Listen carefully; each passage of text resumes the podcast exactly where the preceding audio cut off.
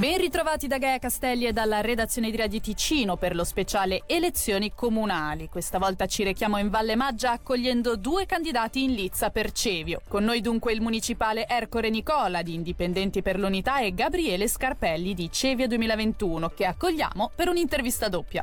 Partiamo quindi subito dalla prima domanda, Gabriele Scarpelli. Per chi non lo conoscesse, come presenterebbe Cevio in una manciata di secondi? Cevio è un comune tranquillo con una possibilità di vivere in serenità, non troppo distanza dai centri. Altre potenzialità abbiamo dei terreni ancora a prezzi abbordabili e quindi interessanti per chi vuole insediarsi. Ercole Nicora?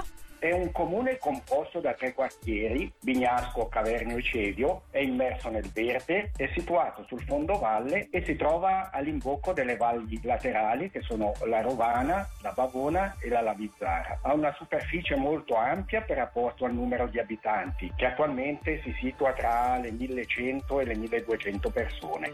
Gabriele Scarpelli, c'è un modo per avvicinare Cevio e l'Alta Valle al centro o rimarrà sempre periferia? No, io penso che i bus che sono di ogni 30 minuti è già praticamente vicino, infatti io abito lì e ho l'ufficio a Riazzino e ci metto circa 30 minuti a arrivare in ufficio. Ercole Nicora? Sono dell'opinione che il telelavoro sia una risorsa che permette di avvicinare il nostro comune alla città. Oggettivamente la distanza c'è, ma non parlerei di periferia, ma di una zona con proprie caratteristiche che sono comunque ricercate da molte persone. Gabriele Scarpelli, lei a un giovane consiglierebbe di trasferirsi a Cevio?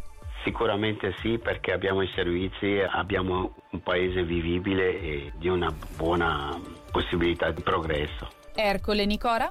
Assolutamente sì, anche perché il nostro comune ha tutti i servizi per tutte le fasce di età. Passiamo ora ad un tema che accende gli animi in valle, Gabriele Scarpelli. Innalzare il centro sociosanitario a Cevio oppure costruire a Broglio come vorrebbe la Lavizzara? Noi abbiamo il centro a Cevio, quindi per questioni pratiche penso che sia meglio innalzare quello di Cevio, anche perché se io sono una persona anziana che devo prendere il bus e andare fino a Broglio diventa un po' complicato, quindi lo, lo terrei a Cevio. Ercole Nicora?